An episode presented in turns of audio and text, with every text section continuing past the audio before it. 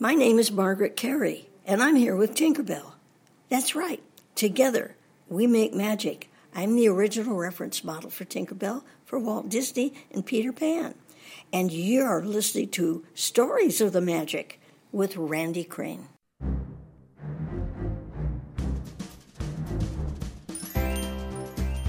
Welcome to Stories of the Magic, an unofficial Disney podcast, with your host, Randy Crane. Hear stories from Disney cast members, Imagineers, artists, and more right here on Stories of the Magic.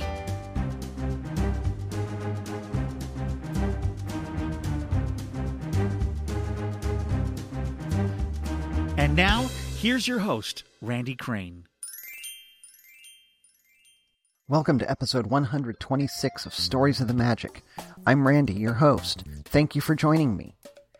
If you're new to Stories of the Magic, we are a positive and story filled Disney podcast offering stories from cast members, Imagineers, artists, actors, and more, including guests, promoting a mutual love of Disney, celebrating and preserving the Disney magic and legacy, and inspiring people to live their dreams just as Walt Disney did. If that appeals to you or piques your curiosity, you're definitely in the right place, and I'm glad you're here. Today we have another return guest, and it's one I am incredibly pleased to have. When I first had Margaret Kerry, the animation reference model for Tinkerbell, as a guest more than two years ago, we got a lot of her Disney stories and talked some about her book that was going to be coming out, quote, soon. Well, it's finally available now, and that's the excuse I had to sit down with her again. And I'm so glad I did, because as you'll hear, much of it wasn't specifically about Disney, though that did come up. Instead, we got to talk about who she is, what's important to her, and even some things she's never been asked before. No matter how many interviews you may have heard or read with her, or how many times you've heard her speak, you'll learn something new and gain a deeper appreciation for this remarkable woman. In this episode, Margaret talks about a quick overview of what it means to be the animation reference model for Tinkerbell and how people eventually found out. How she got into show business 84 years ago, what she loves about TV, working on an episode of The Lone Ranger, tap dancing now and throughout her career, and how it instilled confidence in her. A brief tangent about singing in the rain and dancing, living in fear from the time she was a small child, waiting for the next catastrophe to happen, why that happened and how she overcame it. And finally, the optimism of Tinkerbell and how Margaret brought that to her. Now, a brief word from a fellow podcaster and friend, and then it's time to turn the page and begin this story. Skywalking through Neverland. Hey everyone! Are you looking for a fun filled and family friendly Star Wars and Disney podcast? If you answered yes, then join me and my sweetie wife on Skywalking Through Neverland. You can hear us every week. We are skywalking through Neverland wherever podcasts are played. We look forward to having you in our Skywalker family. And now, this week's interview on Stories of the Magic. Almost two years ago, on episodes 85 and 86, I had the pleasure of bringing you an interview with the delightful and amazing Margaret Kerry, the live action animation reference model for Tinkerbell. Now that she's released her new book, it's time to talk to Margaret again, and I couldn't be more thrilled. In case you missed those first episodes, let me introduce you to her properly. Margaret Kerry was the live action animation reference model for Tinkerbell in Disney's 14th animated feature, 1953's Peter Pan. A successful voiceover career followed, using her skills in 21 different dialects and 48 character voices in over 600 animated shows. Margaret later produced her own radio show called What's Up Weekly at KKLA 99.5, the most listened to Christian talk radio station in the world, and incidentally, where we're doing this recording right now, just like we did the last one. She continues to be in demand as a keynote and motivational speaker, communications trainer, storyteller, and humorist. And now she is a published author, having released her autobiography, Tinkerbell Talks Tales of a Pixie Dusted Life, in March of 2017. As extensive and remarkable as that bio is, it doesn't even begin to scratch the surface. So, Margaret, welcome back to Stories of the Magic. Well, thank you, Randall Stewart Crane. I love it. You got the Scots in there and the Irish in there, and all. okay, Randy, I'll, I'll, I'll behave. oh, well, where's the fun in that going to be? well, for Tinkerbell, that's not what other people might call behaving. you just never know. That's true. now, for the benefit of those who missed our first conversation, let's do a quick overview of what it means that you were the animation reference model for Tinkerbell. Like, you know, what is it? How did you get the job? And how did people find out that you were? Well, one of the things that happens when you do an animated movie is they have characters design before they start in almost anything else. And so, how is that character going to act? And how is that character going to act all the way through the movie if you're using 12 different animators, et cetera, et cetera? Well, it's sort of based on the same idea of Leonardo da Vinci, who said, I need a model. So the difference is with the reference models for Disney is we go onto film and we actually act out the scene, often in costume, often with others. We record the, for example, when I did the Red-Headed Mermaid in the movie uh, Peter Pan, uh, I went and recorded the line, and you probably all heard it. We just wanted to drown her. And then when we actually did the live action work to be a reference, we had to match exactly what we said. So it's not easy, believe me. And they use it for everything. Of course, now they can do it electronically. I think it's remarkable how they put characters, animal characters, and and make them look like John Goodman. And it's just amazing. But it it has been done for years and years and years.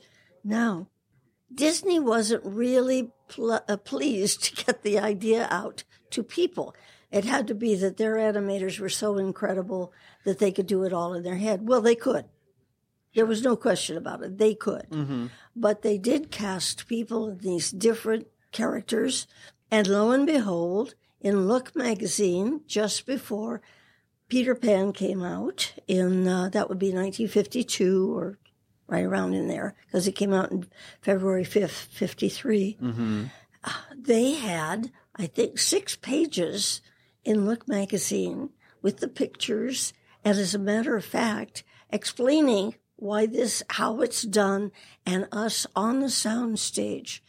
And I was thrilled because in my book, I have a picture of that whole page of me sitting there looking very grumpy on a stool. And it's the scene where Captain Hook said, Yes, Miss Belle, but don't forget, Peter has banished you from Neverland. so that's how we do it. And it's great. It's great fun to do because the storyboard artists are right there to tell you how the scene should go. But your movements are your own. The personality is your own. So it's pretty much, it was improvising all of these. They would give you the direction and then you took it and made it yours. Yes. Right? The first time that I stepped out in front of the camera with Marc Davis, who designed Tinkerbell, and of course, one of the famous Nine Old Men. He also did Cru- Cruella de Vil. He did, um, what is that called? Pirates of the Caribbean? Some little ride that they did in Oh. Disneyland. I don't know. Yeah, it sounds familiar. And Haunted Mansion. And so when I stepped out in front, I said, Mr. Davis, that's how long ago it was, folks. you called each other. Well, not me. He could call me Margaret, but he was Mr. Davis. What do you want her to be like? Do you want her to be ditzy like Betty Boop? Do you want her to be above it all like Queen of the Fairies? And he said, Margaret, we want her to be you. And I thought, gosh golly, I think I could do that. and at that moment, I brought the third dimension to the character. And that's actually what all the reference models do. They bring the personality to the character. Very nice.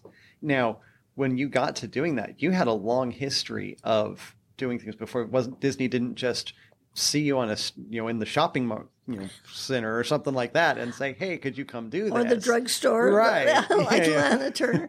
right. No, actually, I caused the depression. I was born in 1929, and everything went right downhill from there. Well, they figured everything had peaked. You were born, and it just I wasn't going to like get you. any better. I knew I liked you.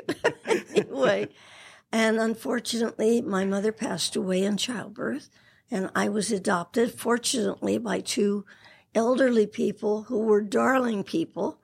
And my mother wanted me to be in show business. Actually, she wanted to be in show business, but she never said so.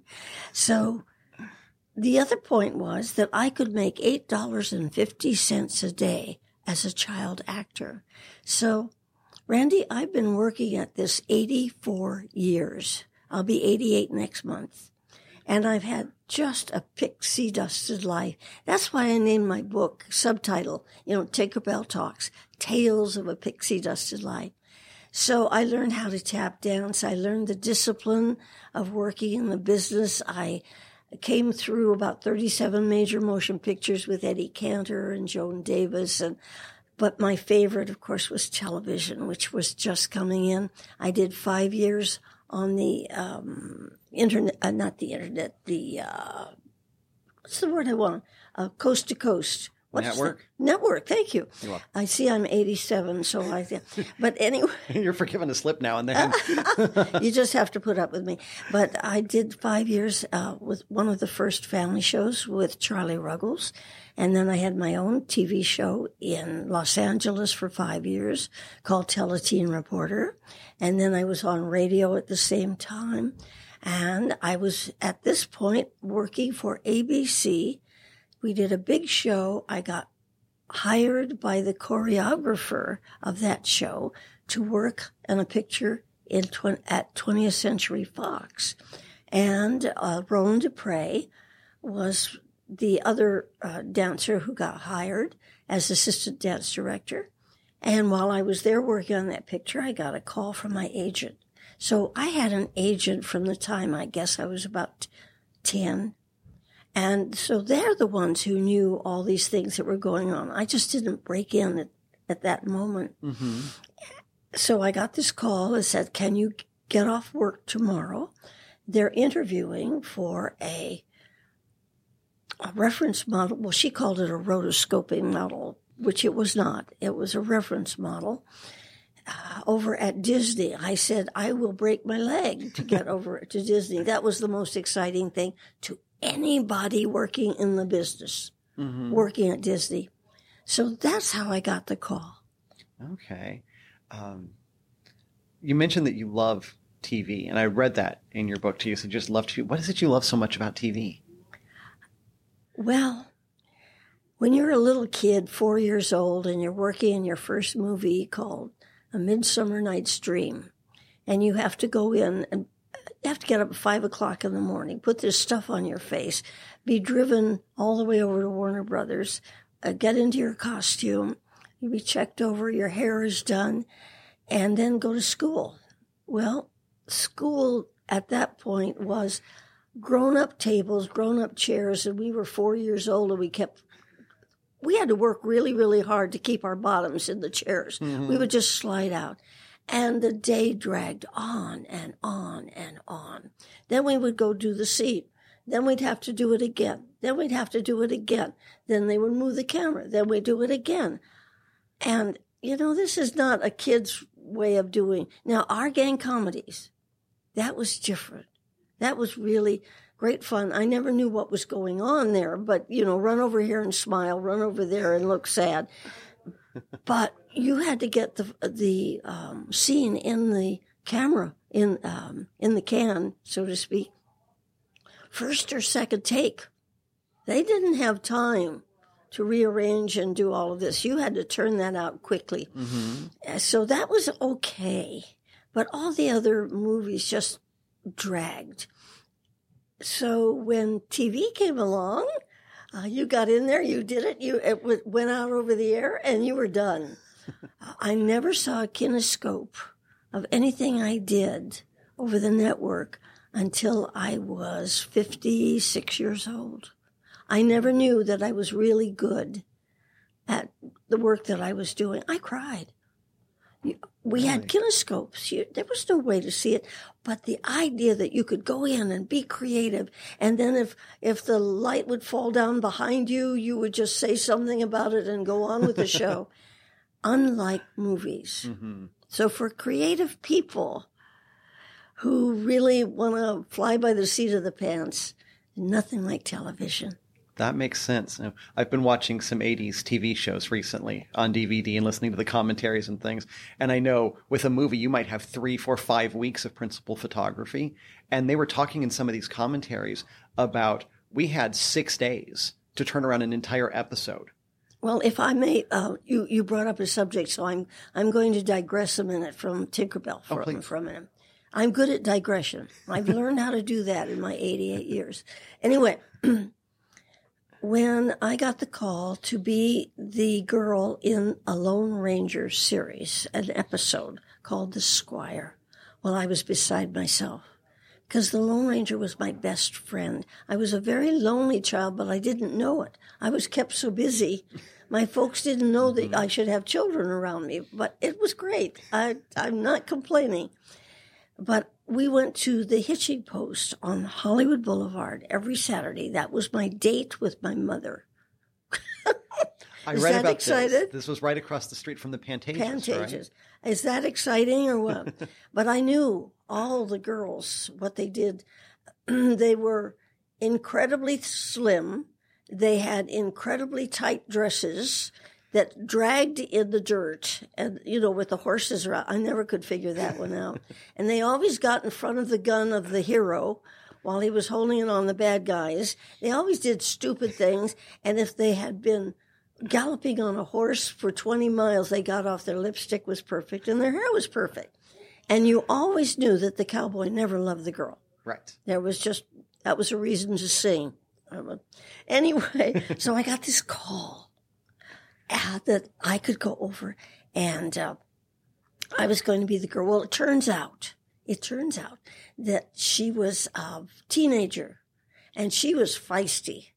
Now, let me tell you, Randy, every one of us young actors lied to everyone. We told tales because in my book, you will see a page that my dad paid for to go in the SAG directory. And it says that I can sing, I can't, that I can swim, I can't, and that I could ride, I can't.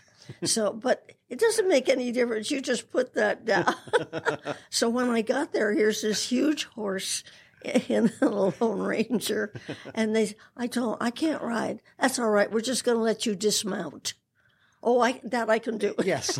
I can get off. I can do that. So anyway, to bring up what you were talking about, get things done in a hurry. Um, we were. It was all interiors, which will surprise people. Everything was interior. The horses were on the sound stage. Uh, all of the sets were on the sound stage. The uh, supposed canyon was on the sound stage because they had to turn out a completed film, not just a TV show. That was a film with a camera. It wasn't like you go in and use a TV camera, but this was a film camera in one week. Now that had the music with it, that had everything tagged on it. And I will tell you, when we would get to the scenes, and if you came close to what the script called for, and it made sense in the scene, in the storyline, they printed it. and the other thing I'd like to say about it was at the Lone Ranger and Tonto were the dearest people. Just absolutely. It was a rough and ready set. I mean, these were all men who knew the time uh, constraint. So they would move uh, sets and move lights and move, I mean, by grunt strength. So they were rough and ready. Well, Clayton Moore and Jay Silverheels would take me over in the corner and sit and chat with me so I wouldn't hear all this rough language. Yes. Wow. That's the kind of gentleman. And the other, if anybody asks me that one of the great highlights of my career was I'm the one who got to say, no, Dad, he's the Lone Ranger. I still love that. And I do see that. People have sent me the clip or the uh, episode Uh-huh. of the, uh, uh, and it's pretty good. That was where I learned that the set that we had, because we had a fight scene and I was to go over in the corner quickly and let the, the men do the fighting. I felt it was so small. I, I couldn't quite. And the script girl said to me, Yes, it is small. It's to make the cowboys look larger. I went, What? and I said, Oh, now I know you never see a cowboy walk through a door. They will open it on one side and then the shop will be on the other side. They couldn't walk through the door. I could. Uh-huh. You know, I was the right side. And of course, with their cowboy hat on, there was no way. But we did. They turned out a film a week. Amazing. It's incredible. Mm-hmm. Wow. Now, you, as you were going through your history, you were talking about uh, tap dancing, and I know that's been a big part of what you've done. I even saw a video from I think this past weekend when you were up in Tracy. Have you seen that? I did. I haven't seen it yet. I did. I saw it show up on Facebook. Well, I it it was just such fun to see the surprised looks on the audience face when I said, "I bet you've never seen an 88 year old lady dance." And I dance, I did, and it turned out very well. I did the, um, I danced to the theme song of the Andy Griffith Show, and I travel for that show. I'm going on a um, cruise in October, and then the last part of September we go up to Mount Airy, which was Andy Griffith's hometown, and we turn it into Mayberry, and we have tribute artists that are there, and then I on it because I because I was in two episodes of it, and fortunately they are two beloved episodes. That's neat. And then we put on shows, and I tap dance for them too. Oh, how fun! Yes, it is. You can find me on the internet under tinkerbelltalks.com or Margaret Kerry. I don't think .com. I just think Margaret Kerry. Anyway, you will see me tap dancing to a wild tap number when I was in the Eddie Cantor movie. And I tap danced. Uh, we were supposed to be running a restaurant. And uh, so I was sort of dressed. I had a cute little apron on. I was Eddie Cantor and Joan Davis's uh, daughter. And Dick Humphreys was my sort of boyfriend. And so they gave us a, ta- a tap routine where we danced upon, up on the tables in the restaurant. and I don't know why they ever could talk me into it, but I'm really too short to do what I did. Uh-huh. Uh, I was just too young to know I couldn't. anyway, uh, so I'm probably one of the best tap dancers that Hollywood ever turned out, and I loved it. I still do. Yeah.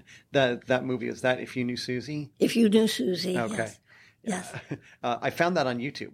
Did by you the way. really? It is, I haven't had time to watch it yet, but it is on YouTube. We sing a song that is such fun. It's called My Brooklyn Love Song. And it starts out something like, it's spring, hey, and the boys is chirping high up in the trees, hey. But the boys is saying, I forget, but I love the, the bridge. It goes, we could watch the barges tow the trash right out to the sea. How romantic. It's yeah, it's a darling song, and the only thing that I do wish it had been changed when they changed the tempo for the tap dancing, they didn't make it quite fast enough. Mm. We were fighting to keep it down because of the steps that we had. No one would know that unless you were a dancer. Uh huh. But I watch it every once in a while and I say, oh, shoot, why couldn't they have just made it a little bit up tempo? But they didn't. And so every once in a while people say, oh, my lands, you can tap down. And I go, my lands, yes, I can. and you'd said in your book that the learning to tap dance really kind of gave you the gift of confidence. Um, how how did that happen? How like how did tap dancing, you know, kind of instill that confidence in you? Well, the, the, the thing about tap dancing was I was in the classes with the top dancers around. They were all older than I and they were all working. Mm-hmm. I think that was the main thing. they're actually working at this. They're actually, you know, going to, we would, they would be work, working at Fox or Warner Brothers or MGM and then come to the tap class at night, spend two hours at the class. So I got the feeling that if they could do it, I could do it. Uh-huh. And besides that, I was prettier than most of them. I was cute. I was adorable. I didn't realize that I was about five years younger. but I think that's one of the things that gave me confidence. And uh, Ann Miller, I knew for many, many years. Not well, but I knew her as I was growing up. And I gotta tell you, if anyone would ask me who was a better tap dancer than I was, immediately I would say Ann Miller. She was incredible. My uh, remembrances of her, we had a man in town who was sort of an icon. His, uh, he had Capezio's dance shoes shop. And everybody would buy their shoes from Mr. Morgan. Everybody. And if your taps, and a lot of people don't know this, but taps can change um, tones or the screws come a little bit looser and you take them back to Mr. Morgan and he would sit there and chat with you. And as he was fixing them and, and so on, my folks just adored him. And you would see Ann Miller come with her mother and he would, Mr. Morgan would give the thumb to go to the back room. And in there was the tap mat, a rolled up piece of, of uh, slats of board that he would unroll. And she would go in there after school and rehearse. And, and, uh, because she had no, they had no money. They had absolutely no money. And so she could rehearse and I mean, you would hear her taps in there, and maybe there I felt a little bit squeamish that maybe I wasn't going to be that good. well, there was fortunately plenty of roles and jobs for tap dancers, and she couldn't do all of them. That's right. And tap dancing and dancing uh, sort of took the back seat. I, I, I don't know if you've ever noticed this. I was challenged on this, but you know, with what has gone on with Debbie Reynolds and so on. The great tap numbers in Singing in the Rain were done by the men. I mean, I've never seen anything greater than Donald O'Connor's Be a Clown, and nobody remembers him for it. You know, Yeah. uh, it, it's just they don't even remember that he's in the movie. And I'm sorry, I'm going to ask you to rack your brain. And the the movie star who couldn't talk, you know, that they were. What is her name? she was sensational. I know in the movie she was Lina Lamont. Yes, I can't remember and the actress. nobody remembers her. Yeah. But what is interesting, you know that Louis B. Mayer insisted that Debbie Reynolds play the part. And she was what, 20 years younger uh, as the lead Yeah. th- uh, than um, Gene Kelly. The thing that if you watch the dance numbers with Debbie Reynolds, they're extremely simple. There's no Yeah. complicated steps, but they look great, just great. Well, she wasn't a top dancer. That was one of the things that Kelly was upset about. And she was a nervous wreck because hmm. she was not, she didn't think she was prepared for that movie. She really, really didn't. Uh-huh. And of course, she was great in it. But just for the fun of it, the next time you watch it, watch the dance numbers that look great, lots of everything. And I've forgotten how many they, how many times they had to do the rollover on the couch Oh yes. because it, it just was a difficult thing to do. Mm-hmm. But dancing down the steps, those are simple, simple steps. And of course, I think Debbie Reynolds could do anything in the whole wide world. I think she could have been president of the United States. yeah, I love that movie. I'm now I have a reason to go back and watch it again. Like There I need a reason to go back and rewatch There Singing in the go. Rain. one of the things I noticed was one of the very first things you said in the book was that you had talked about, especially when you were little, and I haven't gotten far enough in the book to see when or how this changed, but you talked about kind of always looking for the calamity that might strike you down, like Oh, just yes. living in fear all the time. Always. Pretty much. How did, how long did that last? Let's see, I'm 88 in May. Uh, uh, there is something about being adopted. One day it seems to you you have a huge family, cousins and everything, and brothers, which I whom I remembered. The, the two older brothers, that's what kept me going. Uh, and then suddenly you're with these two people. And as you probably re- read, it was true what happened at, as well as I can remember it when I tried on or I was being measured for the costume of the little fairy. They kept telling me to call this woman mommy. But I have a mommy, you know? Right. Uh, I didn't, I, I, I couldn't figure it out. And when the, the men walked down the line to pick and choose which children were going to be in the, uh, in the uh, movie that they were going to choose, uh, I figured that they were coming to take me away to another home. Uh huh. Well, you don't get rid of that Yeah. easily. Uh, so, and the other thing is that I got to hold a 50 cent piece in my hand every day when my dad would pick, pick us up and drive us home after being at the studio. So I knew that that was money. I knew that I had to bring money in.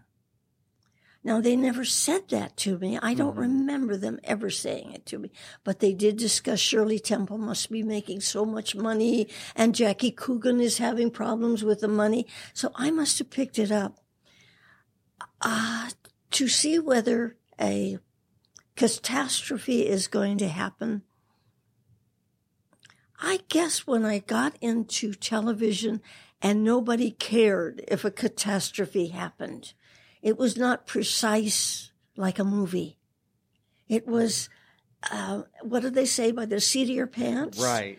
Uh, you just say, oh, pick them up and go do it over there kind of thing. Whatever it is, I think that's when I, you know, no one's ever asked me that question before. Fascinating question, Randy. Thank you. You're welcome. Thank you for sharing that. It's one of the things that jumped out to me because that's something that I've struggled with for a long time is not so much calamity, but just kind of that sense of anxiety or fear or something. And I thought, well, here's somebody else who has dealt with that too. Well, another thing is that I was brought up, and perhaps you are because you tell me some of the books you read, that there was a script writer. I knew that God was my script writer. Uh huh. I didn't know how he was going to get me to the place and how much I had to go through because if you read the books, or even I just saw Beauty and the Beast, the live action one, what they went through to get a happy ending. so you have a little bit of that too. Although you know it's going to be okay, it's uh, is the beast around the corner sort Right. of thing. And with I think that's one of the things that they saw in me with Tinkerbell. I'm one of those. Do you remember the story about the twin boys that they asked them to step into a room that had uh, manure up to their knees in the room? Oh, And they gave each boy a, sh- a shovel. And one boy says, I'm not going to go in there. And the other boy says, I'm going in there with that much manure. There's got to be a pony in there someplace. That's my attitude. And that was given to me when I was born. That was written on my heart. No question about it. I've lost two sets of parents. I've lost brothers. I've lost, you know, and it's, it's like, well, ah, something's good is going to come out of this. And I think that we see that in Tinkerbell. You know, what's around the corner? What's the next adventure? What can I see? Oh, look over there. Oh, I have to go through this to get there, but that's okay. I want to get there.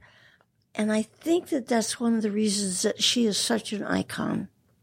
I think so. And it's, I think, one of the reasons that the relatively recent movies have done so well uh, because we get to see more of that.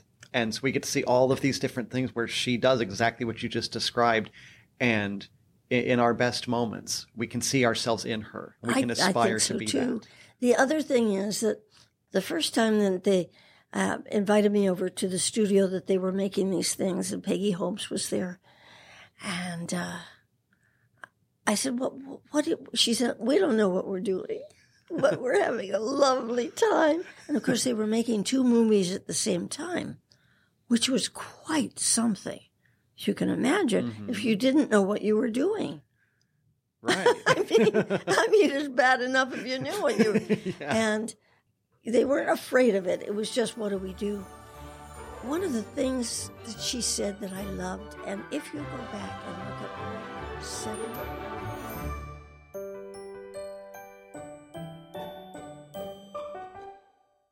That brings us to the end of this week's show.